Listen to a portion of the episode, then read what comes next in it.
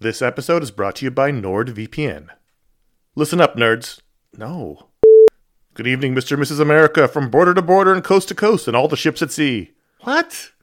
Hello, friends. Do you have a computer? Of course you do, because it's not 1987. Hell, you're listening to this on some kind of computer right now.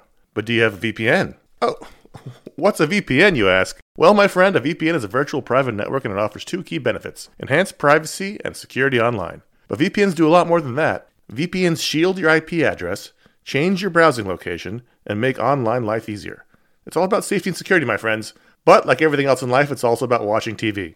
Don't let your paid subscriptions go to waste. I use NordVPN to access my home content while I'm traveling. Wink, wink. Plus, secure your connection on public Wi Fi in airports, hotels, cafes, anywhere you go when you're traveling. There's over 6,300 servers in 111 countries, and you can find a nearby server for the best VPN speeds. NordVPN is easy to use. Connect with one click or enable auto connect for zero click protection. And it's got amazing speed. NordVPN is one of the fastest VPNs out there. And with just one NordVPN account, you can use it on six devices. It supports every major platform Windows, Android, iOS, Mac OS, Linux, even Android TV. I think those are all real. Don't miss out on all the awesome benefits for using a VPN. Go to nordvpn.com slash ifanboy today for a risk-free 30-day money-back guarantee. The link's in the show notes. Once again, that's nordvpn.com slash ifanboy. This show is sponsored by BetterHelp. Um, you ever feel like you really need to get something off your chest? This is this this is a, like a real thing. Like if you're mad, if you're upset, if uh, if there's something going on, like the there's there's often for me an idea. Maybe it's a wrong. Maybe it's a moment. It's it's an injustice. is something that just you keep going on and on, over and over in your mind about it, and like that can create anger and resentment or shame, whatever it is. And very often, I have found I am not a therapist. I have found that when you let it out, when you give it voice, when you say it out loud, um, sometimes it makes you feel better because you you've expressed it, and sometimes it makes you realize like, oh, this is not a big deal, but I've, it's been stuck in my head. So you give voice to those things, um, and it can make you feel a lot better. And shock of all shocks, therapy is one of those things that can help you do that. It can help you be able to say those things in a place where you don't need to worry about the repercussions of it, work your way through it, uh, figure out coping skills, how to get around it. You know, find find ways to deal with that stuff instead of letting it fester. Um, if you are thinking of starting therapy, uh, if anything I said sounds familiar, you're like, oh, maybe my life would be a little better if I could deal with that kind of thing. You should give BetterHelp a try. It's fully online, it is convenient, flexible, it is suited to your schedule. That's the idea. That's what they're going for. Um, you can fill out a brief questionnaire to get matched with a licensed therapist. That's a big deal. You can switch therapists at any time for no additional charge. That that personal connection, I believe, to be super important. Again, I'm not a professional. Uh, get it off your chest with BetterHelp. Visit betterhelp.com slash ifanboy today. You get 10% off your first month. That is BetterHelp, H-E-L-P dot com slash ifanboy. You are listening to the iFanboy Pick of the Week podcast, episode 178, sponsored by In Stock Trades and Shiguri Death Frenzy by Funimation.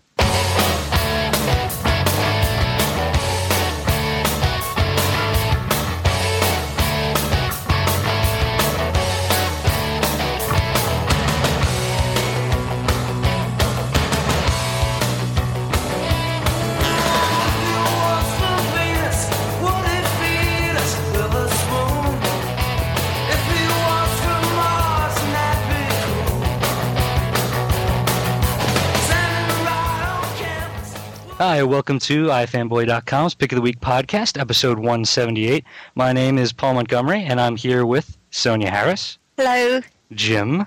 I'm not even going to try How's- it. How's it going? And Mike Romo. Hello, hello, hello. At ifanboy.com, we like comics, and every week we read a bunch of comics. One of us picks the best one and writes about it on the website, and then we talk about it here on the podcast, along with various other topics of interest. You are probably expecting to hear Ron, Josh, and Conor right now, uh, which would make sense since this is technically their show, but you are not going to get that this time, so pause and delete here. this is the All Writer Special, the iFanboy response to the Assistant Editors Month at Marvel Comics and or an April Fool's something. But before we get to the show, this is a reminder slash warning. It's a review show of this week's comics, so if you haven't read them, stop and don't listen unless you like spoilers. Most people don't, so if you want to go read this week's books before you listen to us, go do that. This week, Josh has the pick, which was Flash Rebirth number one. The, the long-awaited Flash Rebirth number one by Geoff Johns and Van, Ethan Van Sciver, and I think what what what is this? The most anticipated book so far of the year. I think It is. Uh, it is apparently the most picked book or most pulled book ever in iFanboy.com history. really. Yeah, Yep. 801 last time I heard. Well, it was those two-page spreads. Every comic, like was over the past two weeks, it would it would open up, and when the first time I saw it, I'm like, oh yeah, this is. I'm definitely. I can't wait for this book. I became like a monster truck guy while I was reading my comic. It was exciting. What did you guys think? What did you guys think? I don't know anything about the Flash, but I knew that uh, we were in for a flashalanche because, well, you know, the rogues began twittering and Ron began listing things that this book had better do, and it seemed like everywhere I turned, this was all I heard about. But uh, as I think I mentioned to you guys earlier, I have never read a Flash anything before this. I bought it because I felt like I needed to be able to have a conversation tonight about it, and uh, before that, I had never seen the Flash or touched the Flash in any capacity other than Tom Katers' excellent Tom versus the Flash podcast. And as I think I also mentioned, when all you've done is, uh, if the only person who's ever told you a Flash story is Tom Katers, the, a book like this, you read it and you're, you go, well, they are really taking this seriously. It's a bit of an evolution I- from from the old stuff. Yeah. Perhaps we should pause and explain what it is we're talking about first. What's the Like, what it's is the this book? rebirth of the Flash? It's it's the return of Barry Yes. Allen after many many years after Crisis on Infinite Earths. He's been not dead but stuck in the Speed Force out of some valiant sacrifice or accident, according to him. And uh, he doesn't know how long this is going to last. That he's going to be free from the Speed Force. Everybody in the DC universe is really happy about it, except for Bart Allen, his grandson from the future. Lots of physics involved in this comic book, but everybody's excited about it except for him, and uh, he's all doom and gloom about it, wondering when he's going to get sucked back into the Speed Force. Uh, so, kind of a glass half empty kind of guy. I, you know, I never remembered him being this serious. I seem to be. I read some comments where people are like, his tone is different. I, I felt he was almost like Bruce Wayne. Just his attitude toward it. He, was- he sounded very bef- sort of grim. Even when, and one of my favorite moments of the book was when he gets to hang out with Hal Jordan, and and they even make that funny joke about the bow ties. Because when I read it as a kid, these guys were these best of friends, uh, clean cut, fun loving dudes, and then he comes back, and there really is sort of this it's a re- it surprised me. It's much more. There's it's a heavier, there's more gravitas with his return, less of Yes. a celebration. He has. he doesn't have time for your party. He doesn't. He's late already for another one. Yeah. Well, the thing is, th- this is, I guess, this is really the first time we've seen Barry Allen in, like, in, um, in any extended capacity in modern comics, because the last time was Crisis on Infinite Earths, which is it was still like crazy condensed comics back then. So Yeah. This is the first time we're seeing the really dark and gritty kind of. I, I guess they try and lift it a bit with his friendship with Hal. You know, there's that conversation they have, and they're kind of joking back and forth. And I like that there's the dynamic between them explored. So I think he's trying to lift the mood a little bit. I, it doesn't come across as funny, but I think he's trying to be funny. all that talk about the guilty made me feel like I was reading a kind of a Punisher comic, and uh, yeah, I mean, and like I, that that first page of captions just made me think I had wasted three of my dollars right off the bat. But luckily, I mean, uh, don't get me wrong, don't get me wrong. This I thought this was I great. liked those first three pages. Visually, it was interesting because you got that, that Yes. POV shot. That's so I that's don't- cool. I The don't- captions were a little I bit heavy. After after listening, like you know, and maybe this is just my all of my exposure to the Flash has been listening to an excellent podcast where a very funny fellow has himself a beer and recites a Flash comic and, and describes it and deconstructs it in a humorous way. So like when I start to read about the guilty and the like, I just. Uh, I, I thought have I have I accidentally bought this you know but but but don't get me wrong though it turned out to be great it turned out to be compelling like I said, I don't know anything about the character, but I did by the time I was done. You know, everybody always says that my my Manchurian Candidate trigger word is jumping on point, uh, but uh, but this is one of those. fantastic art, which you know I haven't seen a full book of his in a, in a, in a while, and it, some of the details so so sharp. It's almost like an etching at some points. The lightning and the energy. It's almost uh, the opening sequence is almost three dimensional. It's so clear that I thought was kind of cool. I I think that works really well because he's incredibly spot on with everything in the first few pages.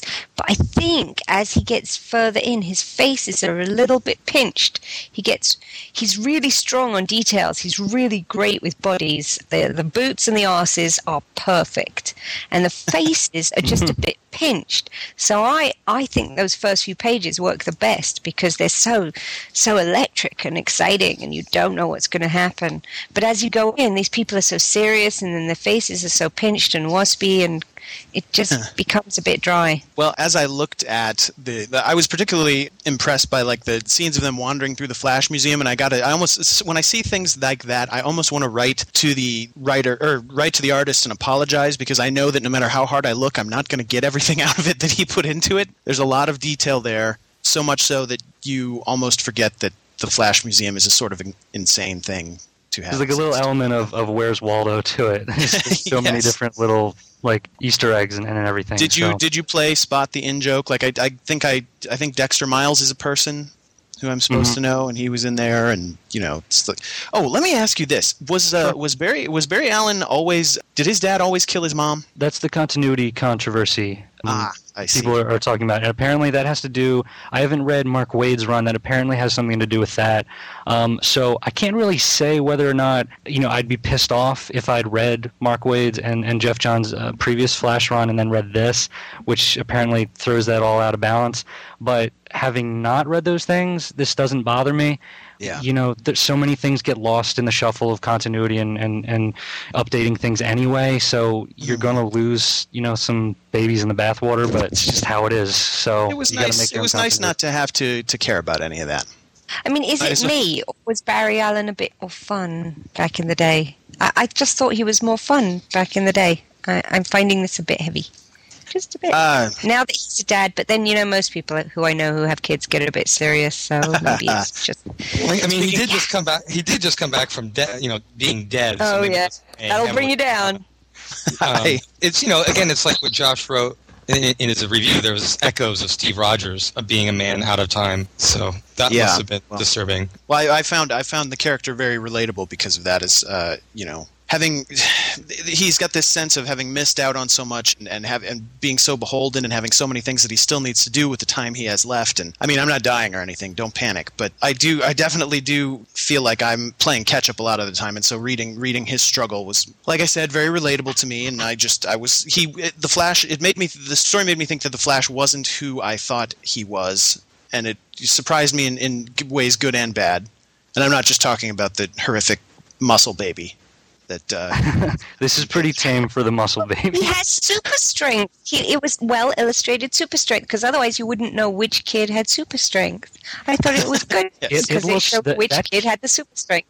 That kid looks really caricaturish in other comics. Like he looks like he should be driving in a dune buggy. Like it just does not look right at all. It just maybe maybe a little like place. garbage pail kid or something. Yeah. Well, so. Now I know- Jemsky, I do you think you're going to stick with it after this oh, I'm gonna I'll I'll read it I'll read it through. Okay. Uh, it whether I mean whether or not it makes a Flash non-rebirth lover out of me. Like if I if I start reading the main book, I don't know. I'm also very confused about why we're on like four Flashes. Uh, yeah, it's it's confusing. what was the compelling reason in a world with Bart Allen and Wally West and you know Wiki Wally and whoever the hell else is you know, like it- Wiki Wally, come on. I, I don't know. I'd uh, far be it from a Marvel zombie to make fun of alliterative names, but yeah, I don't know why. Uh, I don't know why Barry Allen has to come back, and maybe that's what this book will tell me. You know, it's, otherwise it seems like just another meaningful death that's being undone for no compelling reason. But but and yet the book is very entertaining. I, it sounds like I'm trashing it, but I actually I liked it quite a lot. Well, wait. I well, speaking s- uh, speaking of entertaining death, I think we should move on to uh, Okay. Max Comics Destroyer because I've Ah. never been enter- more entertained by Yeah. Carnage. In, and I don't know how long. This is what this is Robert Kirkman, and who drew this? Corey Walker, right? Corey Walker. Yeah. Okay. This is if Ed Asner or John McCain, John right? McCain, John yeah. McCain, Stop right? with that. No, no, Or- enough. I won't let you say this again. It's not John McCain. John McCain is not acceptable. Okay, Ed, been As- if Ed Asner it's the last or thing I. Wilford Brimley were a superhero, um, who's Ed sort of a Asner, I'm black willing ops to superhero. Okay, and basically he has a, a sort of a medical death sentence. He has a bum ticker. He went to a doctor underwater, and um, he had weird cyborg parts to his head. And he said, "Listen, you gotta you gotta slow down, man. You gotta calm down. You gotta relax. You can't be like pushing rifles through people's sternums um, for much longer, or you're just going to keel over and die." So this is the bucket list for superheroes. Very violent, very worthy for the uh, the max explicit content label on the cover. It, so Yeah, it earns its name.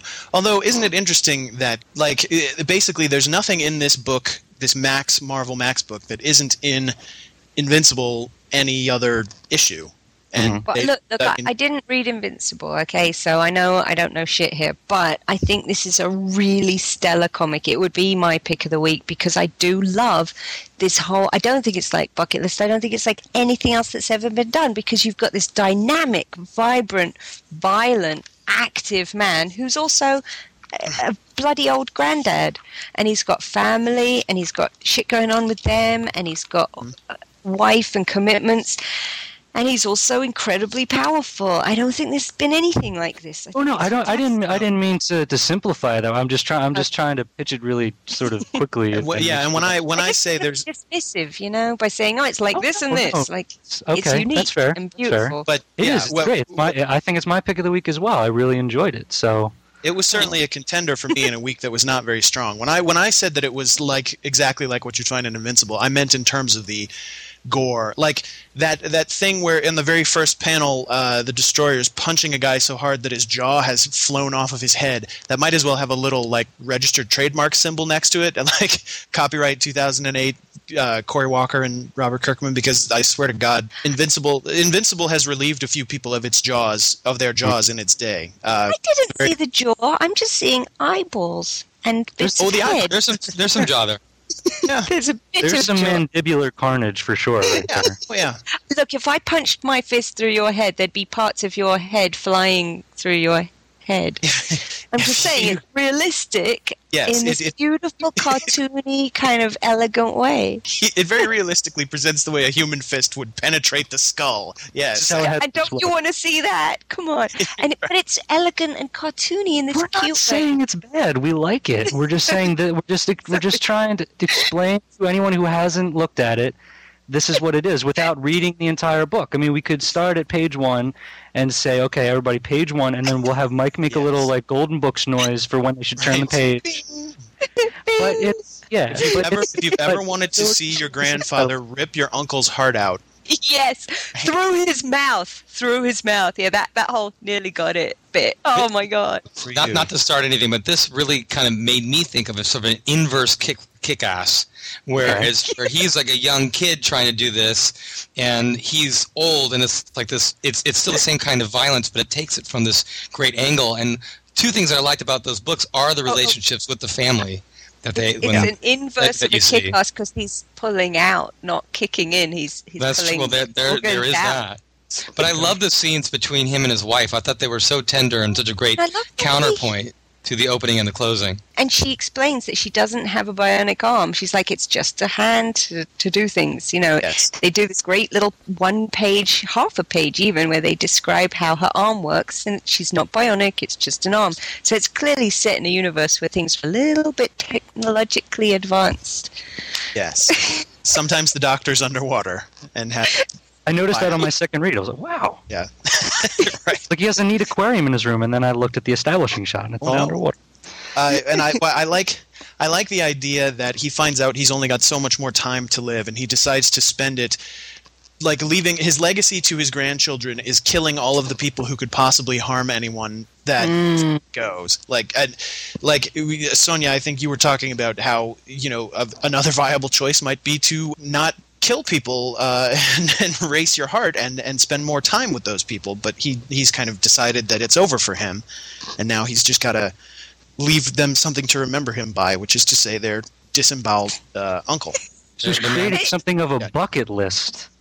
Okay, I'll give it to you. I'll give it to you. I, I didn't see that movie. I just object to my, my childhood heroes being turned into cute old men. You know, when you watch Easy Rider, do you really think, oh, I want to see that guy as a little old man being cute? Mm-mm. It That's also reminded me of that. Reminded me of that book Red, which had an older uh, guy who was sort of going through his uh, his off his ex work and offing people. So yeah, old guys can do amazing like shit. It's- That's you why know, this book is incredible. Yeah. Well, sp- speaking of old guys who do amazing shit, long live Captain America! It's his 70th anniversary issue. And I think as good as the main story written by James Robinson and Marcos Martin, whose covers I've been uh, exploiting on my co- column, I think I've never been more entertained by a backup reprint story ever. Man, This uh, Captain America Death Loads the Bases by Joe Simon and Jack Kirby.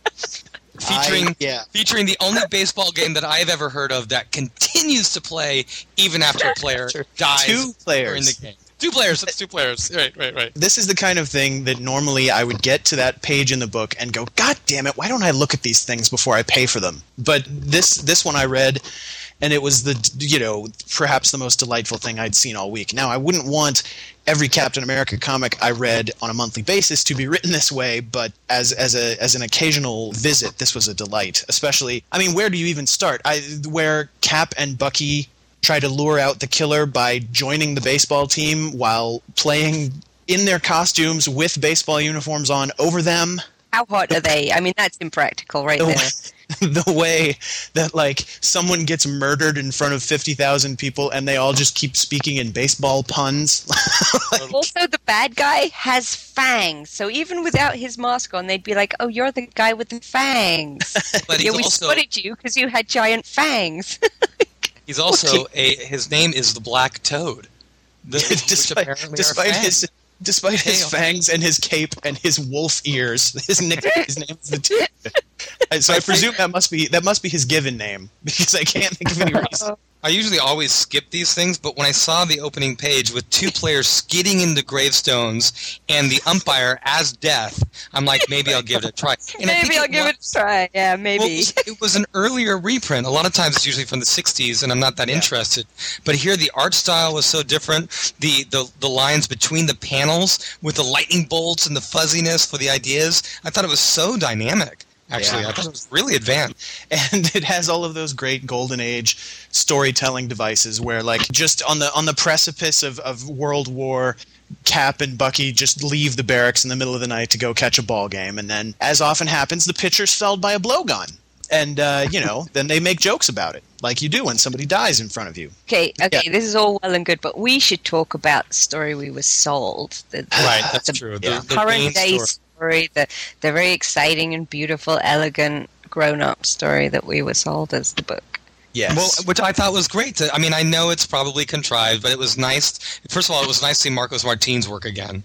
Um, this guy, for me, can do no wrong. I thought the opening where you where you pan down, you tilt down, and you see the inside of the plane, and then right at the final thing, there's Bucky right to his left. I mean, it really set it up really nicely. His art was great. I know, Sonia, if you felt that Steve was a little skinny. Just That's the it. whole Oh my god. He looks he's- like Christian Bale in The Machinist. That's He looks thinner. He looks even thinner than Christian Bale in The Machinist. I've never seen a human being thinner than this. It's silly. His neck is like two feet long. He's like ET. Like, come on. Like, ah, I know you're exaggerating. marcos martin is not trying to be alex ross uh, he's trying to he's trying to evoke he's trying to communicate he's not trying to be literal Okay. Okay, oh. fair enough. It, it just doesn't. That one panel, that first, you open it, he, he's there, all emaciated, and he's too thin. It's just Creep make his neck out. a little bit shorter, and it might be realistic. That's all I'm saying. well maybe skinny steve just is not photogenic Fuck yeah. yeah, that the camera takes 10 pounds off. That's right. You don't know. I don't know how they worked back in the 40s. I, I, I have to. I agree about the art. I'm a little grinchier when it comes to the story, but when the when they the, the, the two page uh, splash of Skinny Steve kind of moping his way through Brooklyn or wherever he is is uh like the textbook example of why everyone should know Marcos Martin's name. I Uh, think the coloring is very beautiful on that page too. You know, the, the quality of the colors. It's these really lovely earth tones, and him moving through the city. It's very of its time. Yeah. It's very nice.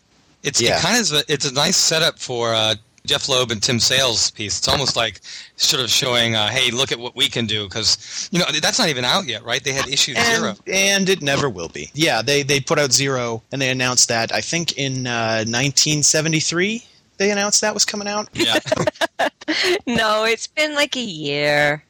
Oh, is that all? Well, Come on, I- I'm a reader of Planetary. I'm used to waiting. right. you you have the patience of a saint, and we all. yeah, I'm still I, watching uh, Dollhouse. Come on. another topic for about 10 minutes from now. But yeah, I just I thought the story was a little Indiana Jones and the Last Crusade and like we we've discussed like it, uh, one of the many many excellent articles on ifanboy.com this week and I can't remember if it was Josh or if it was you Paul, but somebody was talking about how it's not the costumes, it's not the powers, it's not the crisis, it's the character that is the kind of the fulcrum of the story. And this takes everything that makes Captain America Captain America and strips it down to its very essence. You know, it takes away the shield, it takes away the bulk, it takes away the matinee idol good looks that Sonia appreciates so, and uh, re- reduces him to. I don't have a Captain America crush. I'm afraid to tell Oh you. no! It's not someone I fantasize. He's not a bad boy. I don't. I don't go for him. Oh, I see. More well, well, well. Next up, here's let's just talk about the issue that kind of inspired this whole writers' uh, takeover of the iFanboy Pick of the Week podcast in the first place. It's the Marvel Super. What is the Assistant Size Spectacular? I'm not even sure how to read that title, but it's a special limited series, one of two. Uh, Chris Eliopoulos did the uh, sort of the, the framing device, and then I was really surprised. I had no idea what to expect. The last time I saw one of these things, I, I didn't even. It was a assistant editor. It was Alpha Flight number six or something, Snowblind, and at one point all the panels just became white, and I thought it was like, wow, it's really snowy where the story is taking place. But no, they, the the joke was that they actually didn't print any of the art. But I was like, wow, that is so that is so edgy. It's so snowy. It's totally white. And- but I was really pleasantly surprised with this. as was I, because this was always my recollection of Assistant Editors Month was always that it was very gimmicky. And just in case anybody who's listening to my words does not know what we're talking about, Marvel used to be in the semi-regular habit of of declaring an Assistant Editors Month, where it would sort of throw the control of the books over to the assistants, and the whole gimmick was that the stories would then just be sort of off the wall and wacky. And like Marvel Team Up featured uh, Franklin Richards and Aunt May versus Galactus, and you know it was, it was that was the kind of thing that I kind of expected here. And I opened it up with eyes pre-rolled, but uh, what I found instead was a lot of really serious, lovely stuff. There's a story in there about D-Man uh, going to war in Iraq and trying to apply the dynamics of superheroism to the battlefield with sort of lackluster results. And there's a Jason Aaron story uh, that takes place on a- an Indian reservation. Yeah, it's a real departure, real departure yeah, for him. Yeah, yeah, Indian reservation, uh, native justice, yeah. but gorgeously done. Holy crap! I, I actually Yeah, really like well, it. I mean, hoping to mock it. given that I was expecting like Howard the Duck and Power Pack versus Stiltman or something, finding finding the Jason Aaron story in the middle kind of made me feel like I owed everyone an apology. Oh, Uh, I'm so glad I'm the. I'm not the only one that that remembers Power Pack. I like Power Pack. I, I read that as a kid. I even liked the. I know some people diss on the, the mini Marvels, but I got to say, I laughed out loud. I just thought this was hilarious. I think That was my this- favorite part. Yeah, I And they even diss it in the book. They, they they complain about it that there's going to be a mini Marvel comic coming up, and I loved it. I thought it was hilarious. Yeah, I ate some crow on that one because I was scoffing mini Marvels just along with everybody else in the book, including that friend of yours who's apparently in it, Paul. That's right. Yeah, I actually know one of the assistant editors in this book. He's actually a character in the comic, uh, Tom Brennan, who's the, the guy who fades into the background because he's so pale. Um, I actually went to school with him, so that's that was really cool and, and surreal for, for me to read this. good stuff. Let's see what's next. Oh, this is another highly anticipated book. We had. I feel kind of bad for the guys. We get to discuss not only the Flash, but Mark Waid and Peter Krause doing Irredeemable by Oh. Boom Studios. And uh, Fantastic. what did you guys think? People really liked it. Pleasant surprise. Yeah. Really? Amazing! I'm so glad you told us to buy this, Jim. Right? It was Jim that was like, "Oh, you gotta I- get this." I I am proud of, of sort of agitating for this one. Yeah, you Uh, rock. It was good. It was like definitely pick of the week material for me. It I was think very it's good. probably it was probably mine uh, as well. I I don't remember how I heard about it, but I I loved the idea of uh, Mark Waid taking this approach to superheroes and and kind of it's a little meta uh, if Well, basically, it's about it's about an all-powerful hero in the Superman mold who sort of loses his mind, and this, the book begins with him kind of systematically massacring all of his former teammates, and they're kind of desperately trying to figure out how to. Can I, stay- can I interject there? Because I think you're being a bit harsh. I don't think lose your mind is fair. I think maybe just got frustrated with people being dicks, really, and and just lost it. You know, just just kind of lost the line between what was a reasonable level of response to people being dicks. Because people are dicks, and if you've got superhero, you're going to notice that they're assholes, and at some point maybe get frustrated with it and if you're a sane person, you're just going to say, oh, well, people suck. If you kind of maybe lose control of your impulses, you might decide to kill them all. I'm if you just saying, Vision, you do this too, probably by accident sometime. I am sure I would. When Yeah. you lose control, though, you I mean when you lose control, you could argue that you are kind of losing your mind. But I mean, I, I will say that it was the most crazy, most manic opening, and then so chilling when he says, "Do you know who I am, Sarah? I'm a superhero." And you really get the weight of this, like, whoa, what would happen if the most powerful hero just didn't care? And this is like, I'm angry, and I, you guys can't do anything about it. Um, you guys were discussing uh, earlier the uh, the whole baseball scene, and where you know I thought the whole- this praise. I thought the whole book sort of hinged on that, and I think that's that's what it's going to prove to be about. He he saves the lives of an entire baseball stadium full of people, and amidst and again, this is something I relate to all too well. He hears an entire stadium full of people singing his praises and thanking God that he was there and talking about how great he is, and then just one little guy, like 20, 30 rows up, going, "Ah, he's not so great," and like his entire he gets this little twinge and and you know fast forward to a couple of years later he's completely lost his faith in humanity and is kind of Okay, and this is the part where if the artist, or even, and I think, because I think it could just be the inker, if, no offense to you guys, but like, who are doing this and making this great comic, but like, there were just a bit more fluidity there and a bit more expressiveness. That scene where he hears that guy mouthing off about him, if he just, just, if his face had just shown a bit more displeasure, it might have been a bit more emotive at that point. What do you guys think about the two-page essay in the back by Grant Morrison? I, I thought it was I really thought that was great. I love that, yeah, because I think for me it's always been a huge that whole like categorization categorization problem. I don't like people telling me who I am and what I'm like. And so I can really see how as a creative person working in this industry being told what you do well could really feel like it was trapping you and limiting you. And I love that Grant gives it up to Waid and says I was complaining about it, but he did something. He broke what he he felt he broke the mold there.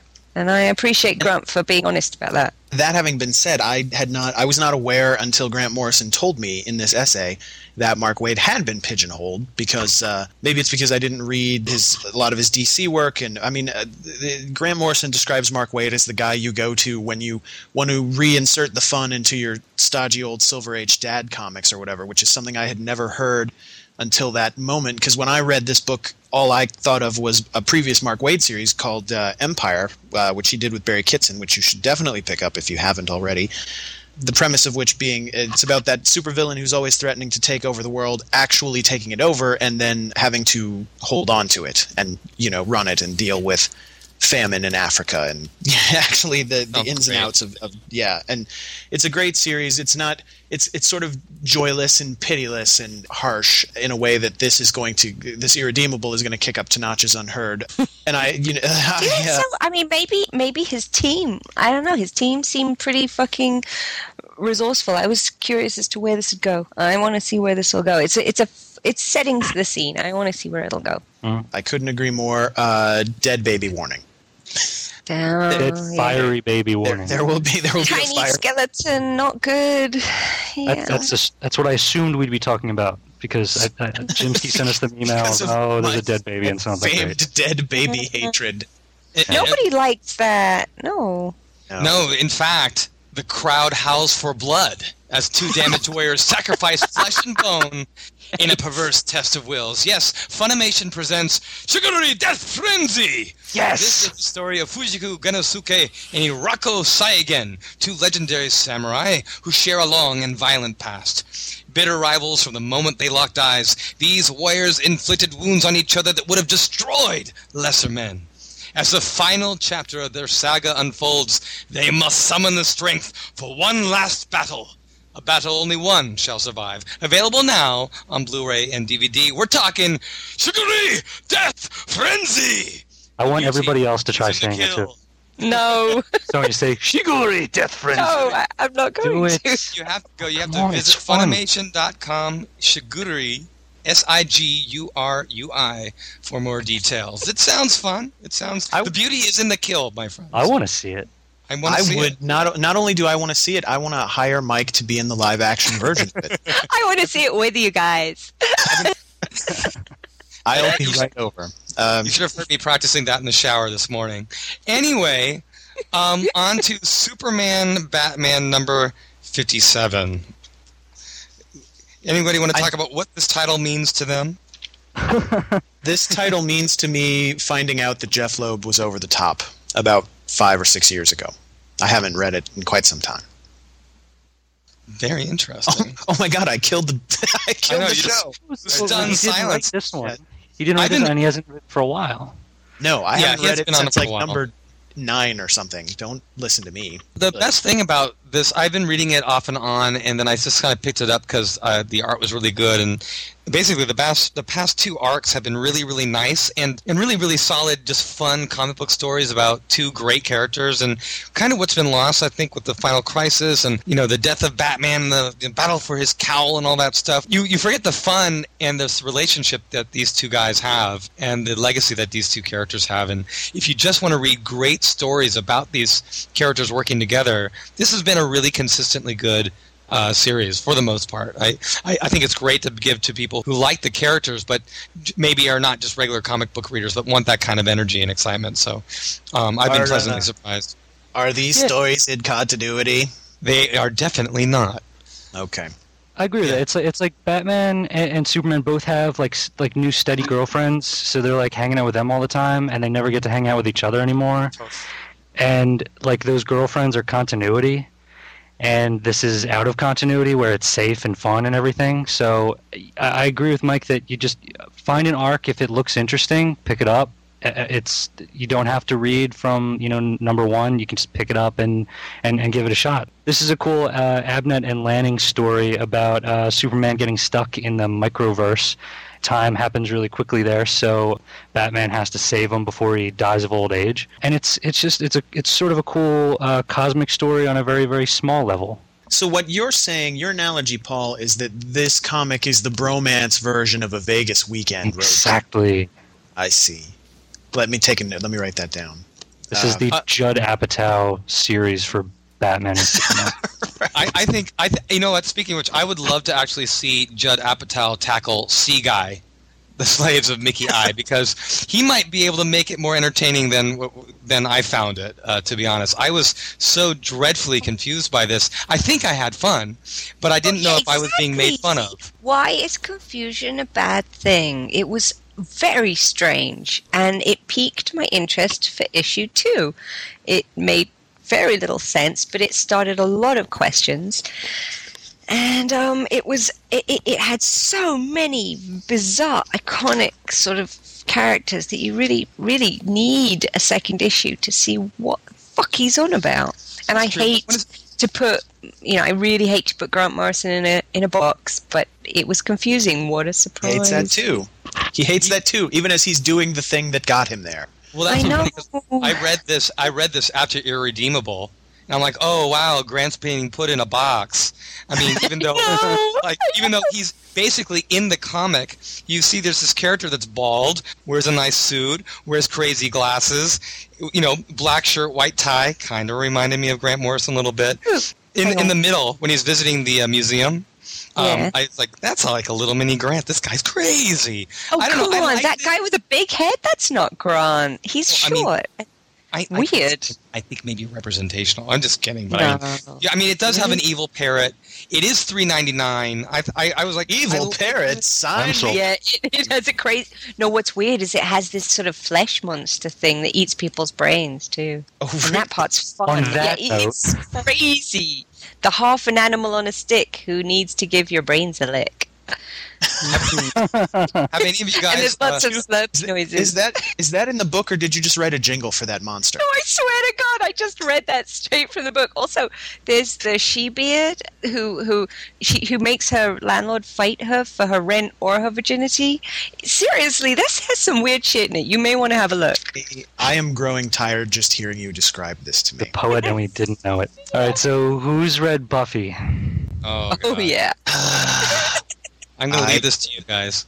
Oh, So is this is this is I didn't this make the fun of year- the Superman Batman fetish. Come on. Oh, Is this is this the year that Joss Whedon just puts his name on things that he has no participation in whatsoever? Is that Are you what thinking that about Dollhouse as well?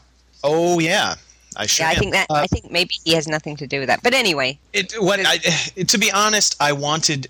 I ended up liking this book a lot more than I thought I was going to, but God Almighty, was I mad when I realized that I had brought it all the way home. And see, all I ask is that if you're gonna if you're gonna sell me a book called Buffy season eight, uh, executive produced by Joss Whedon, that the one of the people who was responsible for the previous seven seasons of Buffy is responsible for the comic.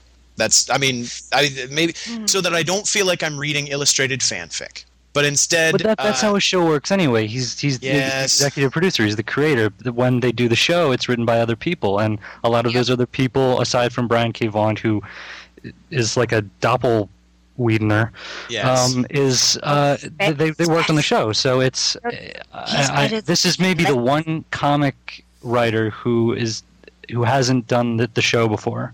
well, yes. This one all of this one I- shot. It, it is it is accepted fact that I'm a I'm a humorless churl. It's okay. Uh, yes, and a great cover with no, it did not have a great cover. some sort of mutilated woman on it. her right boob is much, much, much bigger and the wrong shape. Human spines can't do that. Well, that too, but but I was focused more on her breast, and it's the wrong shape and much too big, and it, I don't understand that. I was just being It- polite. It, just that, from perspective, her breast should be that one should be smaller. Speaking of misshapen breasts, I don't know where we're going to go with that. I'm going to just toss it in for Invincible Iron Man number 24. Let's move this along, people. He, he- My he has God. go- okay, there's a girl Iron Man. That, I like that Iron That's Woman. true. Is it Invincible Iron Man number twenty four? No, number 12. Sorry, I doubled it. I doubled it. That's my special power. We have Matt Fraction and Salvador Larroca. I've been reading this pretty regularly, and I got to say, we, we never really talk. I never hear much about it on the show, and I think it's been pretty consistent. Do you guys read this regularly? Yes. I have I have come to read it regularly, and I've come to appreciate it a lot more in a way that it is. It's rehabilitated Tony Stark for me. There there was no greater, more hated villain in the Marvel universe than Iron Man for me after uh, Civil War. I, Should we should we set the scene a bit and say what's happened? Uh, yeah, well, basically, if you if you hated uh, Civil War and Tony's part in it, you'll love this because now Hammer is in charge and the rain is dark and everybody's eh, he's got he's got to make amends. So he has erased Shield's superhero secret identity database and saved a copy of it in his brain, and now he is in the process of erasing his brain. And while he does that, the ladies he works with, Pepper Potts and Maria Hill, are in the process of saving the world on his behalf a little bit. Uh, Speaking of which, I was unexpectedly sort of emotionally affected when Maria Hill got it. Um, she may or may not be dead, but I, I never really liked Maria Hill, but I, I guess I did because I was really like, oh my god, is she dead now? Oh, that was horrible. I That was like yeah. like the job of the hot style murder. That was terrible. Yeah, that was that's something. You remember Stray Toasters? Did anybody read Stray Toasters? Bill? Sienkiewicz. I think I Yeah, was so about. scenes years of him like sucking the brains out of little kids. Like this is like that. Like where all his his disgusting, creepy zombies are delivering her up to be That's the uh, the controller. I think that's an old guy, an old villain. Uh, probably wasn't that creepy the last time anybody saw him. It's great. It's like I wonder what he does. This controller guy. he controls people. Can't, can't wait to find out. And if you and if you don't like to see creepy mind control, you can watch uh, Iron Man fight Namor with poop. Yes, indeed. Oh, I you know love what? that. Nothing gets to Namor like a bunch of poop. I don't. I don't think. Just as someone who has never been in a fight or superhero brawl himself, I guarantee you that poop would be the most effective weapon against me. All right. Speaking of Uh, poop, let's I was- go to the peanut gallery and, and see Did what you- the. Uh, Did you just compare the user reviews to poop? Yes, No, I he did. It was that was pretty amazing. Mike just did the boob thing with the iron. All right. yeah, but I, so, all right. Well done, Faustic well done. Kaust read Dark Reign, Fantastic Four, number two. He gave the story a four out of five and the art a four out of five. User pick of the week percentage, two hundredths of a percent. I have to confess a bias in my evaluation of various Fantastic Four entries. My principal litmus test is how well a writer uh, deploys and characterizes my favorite superhero of all time, Reed Richards. Lee and Kirby's Mr. Fantastic was a willful and arrogant perfectionist, constantly railing and chafing against scientific and personal limitations, even as he reflexively self sacrificed and endangered his family for the good of mankind. Jonathan Hickman nails it. I agree. I think Jonathan Hickman is the perfect writer for Fantastic Four in general, so I'm excited for him to be doing the, the main series. And this, this mini is a lot of fun, too. It is. Thumbs uh, up. Yes, tis the clobbering hour. that- Um, yeah, milady, tis the clobbering hour. So well done. I'm not really sure where this is going, but I'm going to continue to read it. I think it's pretty exciting, and uh, I, I, I do like the art. But um, so far, it's been pretty enjoyable. Jumping Jupiter, who's always an elegant commenter, he um, gave the Mighty number three. He gave the story five out of five and the art four out of five. Nobody picked this as their pick of the week, which is strange because if he liked it, why didn't he pick it? But anyway, he writes The art services the story very well. Big, rich pools of ink establish mood in a bar and at a chemical fire. Blinding yellows express the oppressive nature of a press conference, jade greens and skewed perspectives for an alien sanctuary, and the consistently drawn characters look and emote like people you and I know. It adds to the quiet drama and sucks you right in, which sort of makes me curious as to what the fuck the mighty is. So I, I need to take a look at that. none of us are reading this, right? I am not. Okay, It's it's it's Tomasi, I believe. I was I'm gonna wait for the trade, but um, Well, I the one- like him very much, so I'll take Yeah. a look. Yeah. The one thing I wanted to say about this review, it's great to see people trying to um, touch on the art, because a lot of the user reviews focus mainly on the story and and, and get into synopsis of, of you know what happened in the book and everything. Um, it's it's nice to see people tackling the other fifty percent of what makes up comics. So I'd like to see more It's- of that from the user reviews. It's, Um, it's- it's always Paul cool. has spoken. Uh, Yeah. it, it's also nice to have the user reviews highlighted and bring up these books that uh, might be less familiar to us. If, for example, you spend uh, a good portion of every day on ifanboy.com, perhaps even writing one of the columns on a weekly basis, and still Hmm. half the books that are out, you've never goddamn heard of them before. That might be frustrating to you. And so we need the users to, let us know what to read and give us great reviews like this to let us know why. right. Good stuff. Now, Paul, you're, you're waiting for the trade on the Mighty, Yes. correct? Where, where should I get it? I don't know. Well, what my recommendation to you, Paul, is that you buy it at instocktrades.com because you see, Paul, in these Yeah. in these tough economic times, uh, tough. it is so important to try and uh, save save as much money as you can, and you can save up to thirty seven percent off at InStock Trades, and that I mean that's not even getting into the free shipping on orders over fifty dollars. Also important. Uh, yeah. in these tough economic times. They have over 5,400 trade paperbacks in stock, uh, which is more than the borders down the street from me. I'll tell you that much. Uh, and they're all they're all available for order. New releases listed every Wednesday. Orders most of the time ship within 48 hours. And you know, just go to www.instocktrades.com and spend the rest of your rent money on these books. Sounds like a good plan. Sounds like good. I'm going to yes, do that. that's a great yes. Investment wise, that's your best option. So if you're out there and you have uh, questions for the iFanboy crew, you can uh, send an email over to contact at ifanboy.com, and we have a few letters today. Um, we have one from Stephen Meisner, and he writes us, he says, I just had a quick comment regarding backup stories, like the Power Girl story in this week's Flash Rebirth book, and was wondering what your opinions uh, opinions are. So like I generally don't mind backup stories as long as they have something to do with the book or the overall story in the universe. And by the way, I mainly read DC. I enjoyed the little three-page bios and the history of the DCU in 52 and Countdown. Like the backups are the only reason I'm even holding on to the Countdown series, and I love the backup stories in Fear Agent. But with Flash Rebirth, I thought the Power Girl backup ruined my book. I loved Flash Rebirth number one, but now every time I look at it, I'm gonna have to see that Power Girl story at the end of it, mean, I'm no way interested in PG. So what do you guys think? Isn't it enough to lay out one or two page ads for other books? Or do you think slapping an unrelated story at the end of a title is going to grab readers? In my case, it probably lowered my chances of picking up the PG. I think they Uh, would have been better suited putting out the first issue for a buck. Whoa. Well, So well first of first all- of all, it's not a backup story. It's a teaser. There's a big difference. He didn't have to read it. I never read those things, although I did like those pictures of Power Girl. She had nice boobs.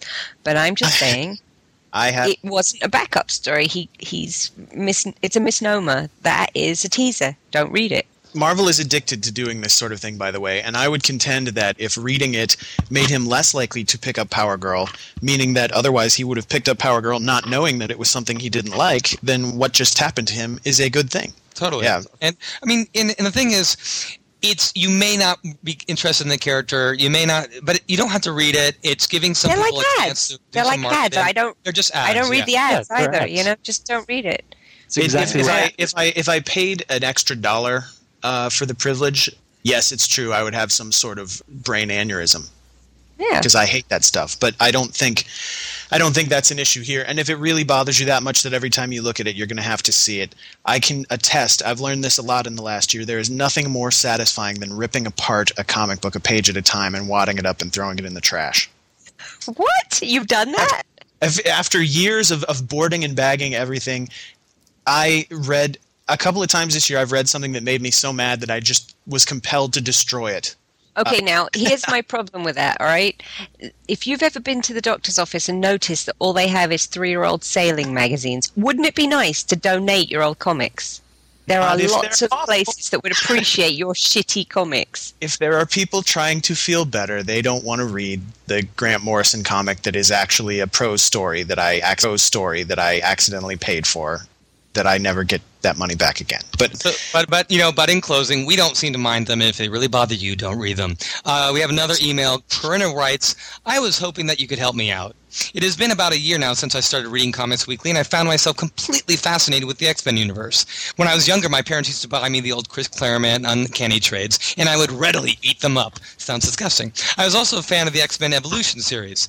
Since starting to read comics more, I've been trying to get into these X Men books. I started reading Uncanny X Men at 500 and Cable when it started. However, I dropped Cable after the first run was over. Tell me, please, what trades are essential for having a thorough knowledge of the X Men universe? Sonia, I'm handing this to you. and I am so happy I'm here and Ron isn't. Because I'm going to tell you right now what will save you a lot of time. You read those old Chris Claremont ones. I don't know if you read it, but if you didn't, pick up the Dark Phoenix saga and maybe read a little bit around that, you know, maybe for fun. And then just skip everything in the 90s and then read Astonishing X Men and Grant Morrison's New X Men, and you're sorted. Very nice. yes, I'm also compelled to mention that the Marvel has released an entire the entire run of Uncanny X Men on DVD-ROM. If you can stand to look at the screen and read them in PDF form. Just don't get the Ultimate X Men one by accident. Right. And don't try to do it all in one sitting. You'll be very sorry. So again, if you guys have any emails that you want the guys to answer, email us at contact at ifanboy.com. And now we got some voicemail, and if you want to call, leave voicemail, uh, call us. At, we don't have voicemail, but if you wanted to, you would call one eight eight eight fanboys three two six two six nine seven. I love that I'm telling you the guys this, even though we have no voicemail to tell you about. I But could- anyway, I we did. We have the Pretty- capacity to, to get voicemail. we, we have the technology. So, I could, so I there could you pretend go. to be a caller if No, you should call for us, and then the other iFanboys, will- the real iFanboys, will have to deal with it. Uh, that, yeah, But you should call and leave messages for us. I like What that. Marvel comics should I read? I've never read them before. What should I read? This, this is Daryl stalking the streets of New York. The writers are terrible podcasters. Go I on, love Daryl. Um, okay, let's let's put this out of its misery. Uh, check out ifanboy.com for the pick and more in-depth comic book discussion and wonderful articles and news and discussion topics from this panel of geniuses before you, as well as uh, uh, I want to say John, Rob, and Hunter. Uh, and, Um, and and Rob, Uh, my mum always calls him Rob. she always says, that Rob wrote a nice article. if my mother started reading this website, I'd have to go somewhere else. Uh, I wish I fam- wouldn't. look at ifanboy.com slash about to see the social networking links. While you're there, go to ifanboy.com slash store and ifanboy.com slash Amazon and uh, send a little gratuity the boys' way, if you wouldn't mind. Okay, and uh, Robinhood Time. Support iFanboy by becoming an iFanboy member. For $4 a month or $42 a year, you get the iFanboy prize pack, stickers and buttons, and a random comic from the guy's collection. Uh, or you go up to the platinum level, and uh, $10 a month or $100 a year, and that gets you a prize pack and the special edition iFanboy membership t shirt in black. Ooh, Black. I sleep in it. Okay.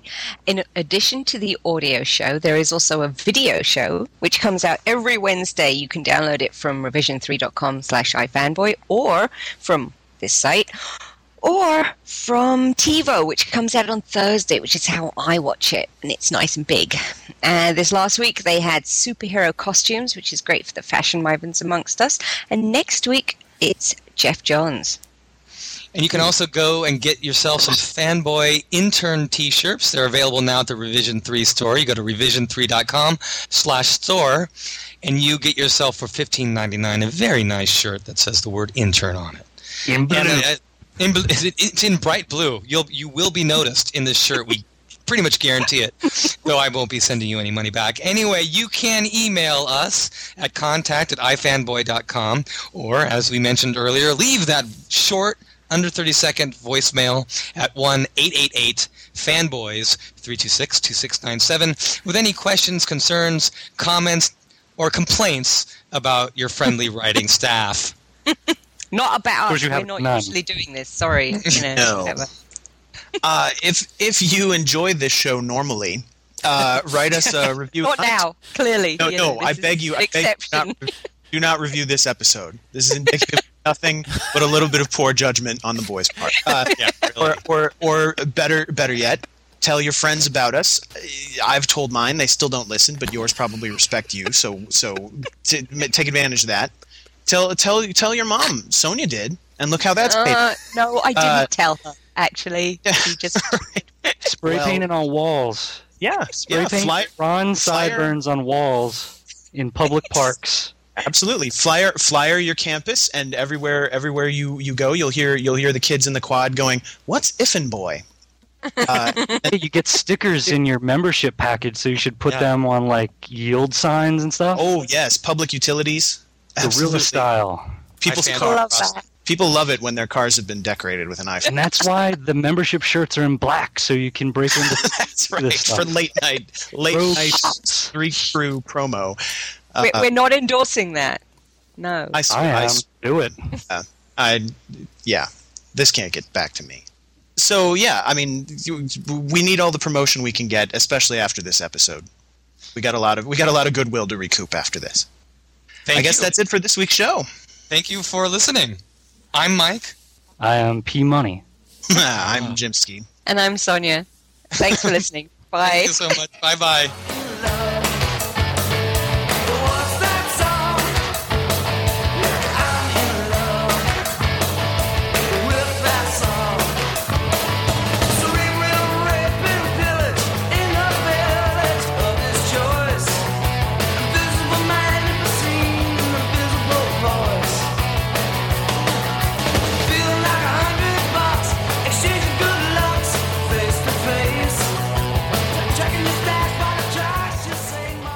Pichiguri! Great. Sonia, Sonia Euro. Jimsky, do it. Say it. Yeah. Sugary. Not sugary. It's not an adjective. It's not You're not my mother. I'll say it however I like. Then you're avenging someone. The streets will run with your blood, Paul Montgomery. It's the, the Meiji restoration, and you have to avenge your brother's death. Say it. Say your name. Nah, Holy I think my nose is bleeding.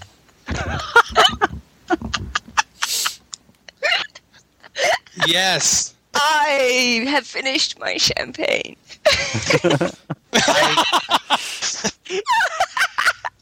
oh my god, that was so hard.